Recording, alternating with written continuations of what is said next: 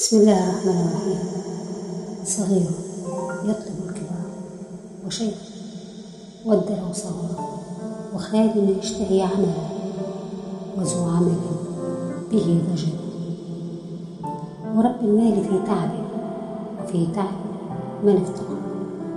وذو الأولاد مهموم وطالبهم قد انفطر ومن فقد الجمال شكا وقد يشكو الذي قهر ويشقى المرء منهزما ولا يرتاح منتصرا.